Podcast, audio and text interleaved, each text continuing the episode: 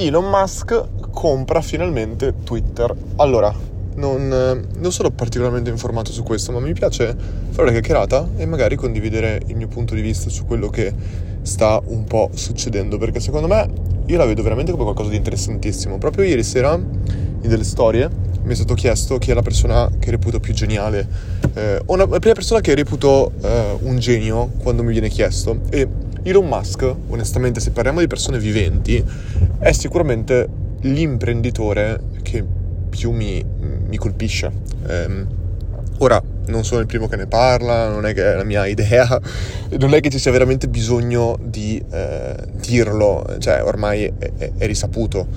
Ma mi colpisce, tra l'altro ho letto anche il suo libro, la sua biografia, ehm, mi colpisce veramente per, per, le cose che fa. Cioè, ho letto anche il libro, per esempio, di Jeff Bezos, uh, The Everything Store, dove parla di Amazon, che è assurda come storia, assurda proprio tutto quanto come è stato sviluppato, eccetera, eccetera, è, è, veramente incredibile.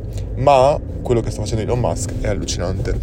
E il, se dovessimo riassumere quello che lui fa, tralasciando il fatto che è, è molto bene è molto importante osservare e, e, non dobbiamo guardare all'estero come qualcosa di irraggiungibile, come se fosse un altro mondo. Cioè, non c'è veramente grande differenza, lo possiamo fare su scala più piccola, lo possiamo fare con numeri minori. Vi posso garantire che l'approccio per avere successo là è molto molto simile all'approccio che devi avere qua per avere successo. Semplicemente sono scale diverse, ma mm, non c'è questa enorme differenza. Eh, di approccio, eccetera, eccetera, rispetto a tantissime realtà tantissimi imprenditori che vedo anche in Italia. Lavorano semplicemente con numeri minori, ma molto spesso la fatica è la stessa, o se non di più, anzi, lavorare in certi mercati. E se c'è una cosa che, che un po' connette tutte, tutte quante le persone, Elon Musk, Jeff Bezos, Steve Jobs, eccetera, eccetera, e se ci pensiamo a tutti gli imprenditori degli ultimi 50 anni, erano, a parte tutti gli imprenditori che io conosca, sono tutti persone di prodotto non cambia il fatto che sia un prodotto fisico, non cambia che sia un prodotto digitale. Se leggete The, The, eh, prima di leggere The Everything Store, ho letto il libro di Walmart, dove appunto si parlava di Walmart. Walmart, per non lo sapesse, è una delle catene di supermercati più grandi in assoluto, che in America è spopolata totalmente, e si parlava anche lì di prodotto, cioè si parlava totalmente del prodotto. McDonald's, prodotto, Coca-Cola, prodotto, tutto è prodotto. Il marketing, ricordiamocelo, è un amplificatore del prodotto. Non esiste un prodotto che fa totalmente schifo e che grazie al marketing riesce totalmente a spopolare. Ci sono ondate, ci sono periodi. C'è per esempio il periodo in cui il marketing aveva un potere estremamente più grande, era il periodo dove il digitale è venuto fuori. Quindi hai queste fasi dove tu hai nuovi media nuovi canali di acquisizione, eccetera, dove il marketing prende un ruolo maggiore. Ma non esiste un'azienda duratura, possono esserci persone che hanno fatto soldi, ma è totalmente diverso fare soldi e creare un'azienda duratura o creare un impero, ma tutto si basa tendenzialmente sul prodotto, sul conoscere il target, eccetera, eccetera.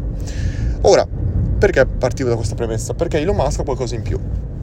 La cosa in più che ha Elon Musk è che tutti quanti avevano un'enorme consapevolezza del loro prodotto, del loro mercato e lo faceva funzionare molto bene. Elon Musk è qualcosa di totalmente diverso perché lui riesce realmente a entrare in tantissimi mercati diversi con il suo approccio, la sua mentalità e, passatemi il termine, ce l'ho passato il termine, costruiamo bene, un lavoro smisurato. A me ricorda molto Kobe Bryant.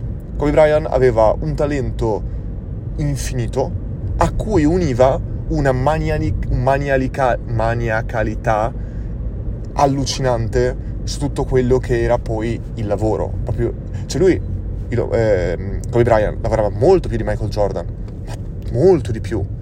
Semplicemente è nato in un periodo dove esisteva già Michael Jordan, questa è la grandissima differenza.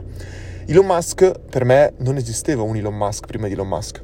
Una persona di questo livello c'è, c'è, c'è, sempre gli scienziati e ci sono sempre poi i businessmen prima di lui. Lui è il primo. Steve Jobs, ci sono molti comici che lo prendono un po' in giro dicendo che cosa ha mai fatto questa persona.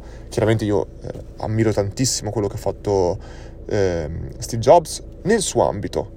È molto molto importante, l'ho detto in diversi podcast, di non prendere una persona che ha successo in un ambito della sua vita, in questo caso qua professionalmente parlando, e automaticamente considerarlo il successo in tutto quello che fa Steve Jobs, come tantissimi periodi della sua epoca, come persone della sua epoca, come Michael Jordan, come Muhammad Ali, come tantissime persone, erano degli uomini di merda per un certo, eh, per, per certi punti di vista. Chiaramente prendiamola in maniera, l'ho, l'ho chiaramente esagerata, però nel senso erano persone che hanno fatto nella loro sfera professionale dei gran danni, nelle loro famiglie dei gran danni, eccetera, eccetera. Oggi invece ehm, è importante quindi non prendere che tutto quello, cioè ci sono sempre delle rinunce che si fanno, sempre un, c'è sempre un prezzo da pagare. Elon Musk compreso sta pagando un prezzo per quello che fa allucinante. Io ho ascoltato tantissimi suoi podcast o podcast che vengono dalle sue interviste o altre cose.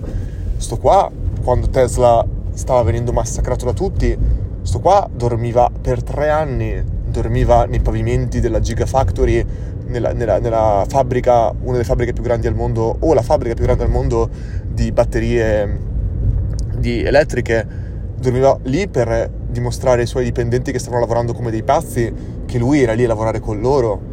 Cioè, sto qua fa delle cose allucinanti, fa delle cose e lui ha già creato multiple, aveva già creato multiple aziende, cioè sto qua è come se fosse sempre la prima startup a livello di energia, ma poi ha un'esperienza e una cosa che gli permette un, un, bagaglio tecnico che è totalmente fuori dal normale. Qual è però la cosa che veramente è impressionante di quello che fa e che tutti noi possiamo usare? Learn è nato con questa cosa che vi sto per dire, in un certo senso. Prima ancora che io sapessi che cosa lui faceva. Quello che, di cui lui parla sempre è il concetto di first principles. Quali sono i principi primi, i principi cardine che non cambiano? Cioè, prendiamo Tesla, che è più bel esempio di come lui è, ha fatto nascere veramente questa cosa. Tesla è nato da una semplicissima cosa. Lui si è detto, tutti dicono che l'elettrico non può funzionare perché costano troppo le batterie. E lui si è detto, ma aspetta un attimo, è vero che costano troppo? Bene, first principle, che cosa vuol dire questo? Andiamo a analizzare quanto realmente è il costo minimo che io posso avere di una batteria e che cosa vuol dire questo? Lui non dice aspetta un attimo, cerchiamo quello che me la produce al costo minore, ma lui dice aspetta, la produco io. Da che cosa è composta una, una batteria? Da x grammi di litio, x grammi, lo dico completamente a caso, va proprio a livelli di componenti e si dice bene questi componenti nel mercato mi costano questo se io compro uno stock di un milione di questi componenti mi costano questo quanto mi costa assemblarli? bene quello è il minimo che io posso pagare questi componenti divento io il produttore. Quanto riesco ad abbassare questo? Bene, ho scoperto che le batterie costavano un decimo di quello che costavano sul mercato. Bene, posso scalare questa cosa. SpaceX l'ha fatta uguale. Bene, ci vuole un miliardo per fare un, ra- un lancio di un razzo dalla NASA. Ma veramente costa un miliardo?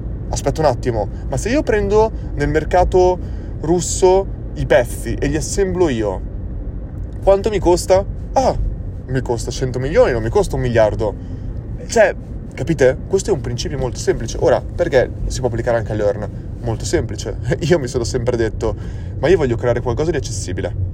Chiaramente non mi sto in nessun modo comparando, ma secondo me questi sono esercizi mentali che possiamo fare in tutti gli ambiti. E io mi sono detto, ma io in, lavoravo in questo mercato della formazione anche in maniera anche prima. Vendevo corsi come fare nel Secrets ai ticket sapevo benissimo che cosa volesse dire produrre un corso, eccetera. E io però sapevo che il costo fisso, i costi proprio, quei costi eh, che tu hai, eh, proprio che tu non puoi evitare, non sono alti. Cioè tu devi stare lì, hai il costo vero è il fatto di trovare persone, cioè il costo è che pers- quella persona che fa il corso deve avere un bagaglio di esperienza incredibile che ha sviluppato in anni e anni di esperimenti, in anni e anni di lavoro, eccetera, eccetera. Ma il costo di produrre in sé un corso non è alto e chi non lavora nella formazione ha un, un, una visione del costo for- del, del, di quello che può fare vendendo un corso totalmente diversa. Quindi io mi sono detto, ma aspetta un attimo, ma se io so queste cose, quanto realmente costa produrre? Io so che il costo potenziale è estremamente basso. Poi nella formazione viene venuto a un prezzo altissimo perché c'è la domanda di questo, ma se tu riesci a trovare, riesci a produrre delle cose a un costo estremamente minore di la stessa qualità, la stessa domanda può venire da te invece di andare da altri. Questo era un po' il principio base. Ma come ho detto in tanti TED, eh, TED Talks, come ho detto in tanti Learn Talks, quando noi abbiamo lanciato l'intero progetto, l'abbiamo validato nel mercato, con solo i miei sei corsi eh, prodotti da me dentro, dentro, io non avevo idea se veramente questa cosa qua poteva essere applicata e scalata molto di più. Cioè noi abbiamo dovuto dire, abbiamo promesso di fare un'app, non sappiamo se siamo in grado di creare un'app da zero in così poco tempo. Abbiamo promesso di mettere un sacco di corsi dentro la piattaforma, non sappiamo se i professionisti accetteranno, che troveremo, accetteranno di darci la loro proprietà intellettuale a un costo sostenibile per noi, dandoci praticamente il diritto di inserire nella nostra piattaforma questo. Non lo sapevamo. Non sapevamo se avremmo avuto un team di produzione in grado di registrare tutti questi corsi. Sono tutte cose che abbiamo voluto validare direttamente nel mercato. Però tutto partiva dal, dalla consapevolezza che non ci fossero dei costi fissi così alti.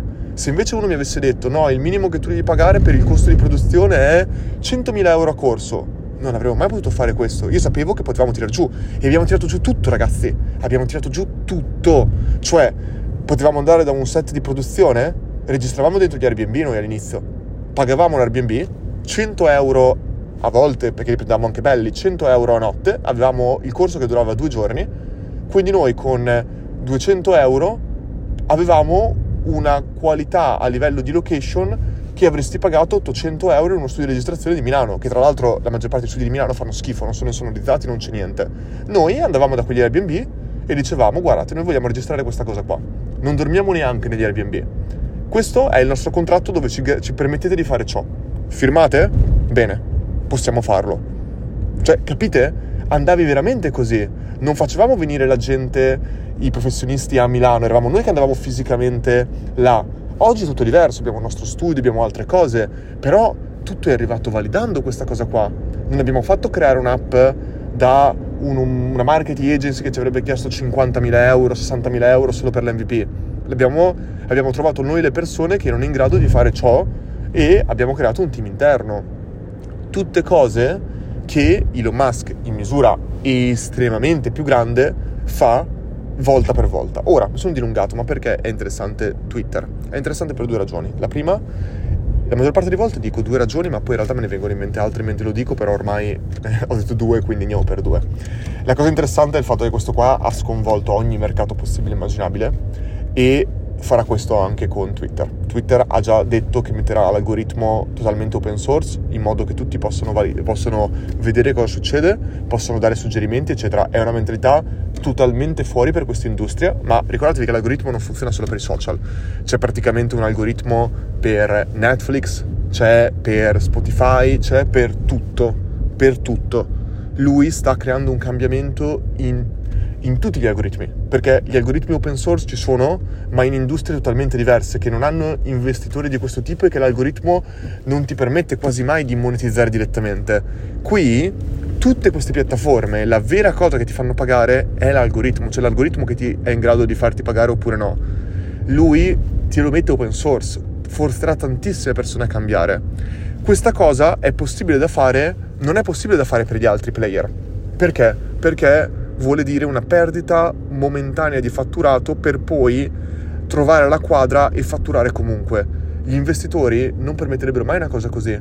Cioè lui va anche a livello etico, che è una cosa che è super interessante, perché è una persona che ha le spalle così coperte ed è e ormai ha dimostrato così tanto nel mercato che può fare quello che vuole e che effettivamente fa funzionare le cose che oggi lui si dice agli investitori di Twitter, al mercato, per i prossimi 5 anni noi perdiamo solo soldi, ma vi posso garantire che porto da 5-10 anni Twitter sulla Luna, eh, o su Marte, come potrebbe tranquillamente dirlo, ragazzi la gente non, non, andrà via, la gente continuerà a investire in Twitter. Quindi lui ha veramente, è la prima volta potenzialmente, che lui lavora in un modello totalmente basato su investimenti, che prima i tuoi clienti erano gli investitori, tutte le volte, ragazzi pensateci bene, noi come Learn abbiamo scelto il bootstrap per questo, perché tu, i tuoi clienti diventano i tuoi investitori e tu non lavori più per i tuoi utenti, ma lavori per i tuoi investitori che sono i tuoi veri clienti, andando a fare quello che è giusto per gli investitori e non quello che è giusto per gli utenti. Elon Musk è la prima persona che ha finalmente a disposizione, è in un modello totalmente capitalistico, basato su investitori ed è la prima persona dove può veramente ha la fiducia così cieca del mercato potenzialmente che può veramente cambiare le dinamiche che ci sono dietro tutto questo. E io sono super, super curioso di vedere cosa succederà. Sono un grande stimatore di, di quello che sta facendo, ancora una volta in determinati ambiti, non in tutto quello che fa, però sono veramente, veramente curioso di vedere cosa succederà. E penso che i social siano la, la, il mercato quasi più semplice in assoluto rispetto a quelli dove ha avuto successo fino ad oggi e sarà veramente interessante vedere che succederà.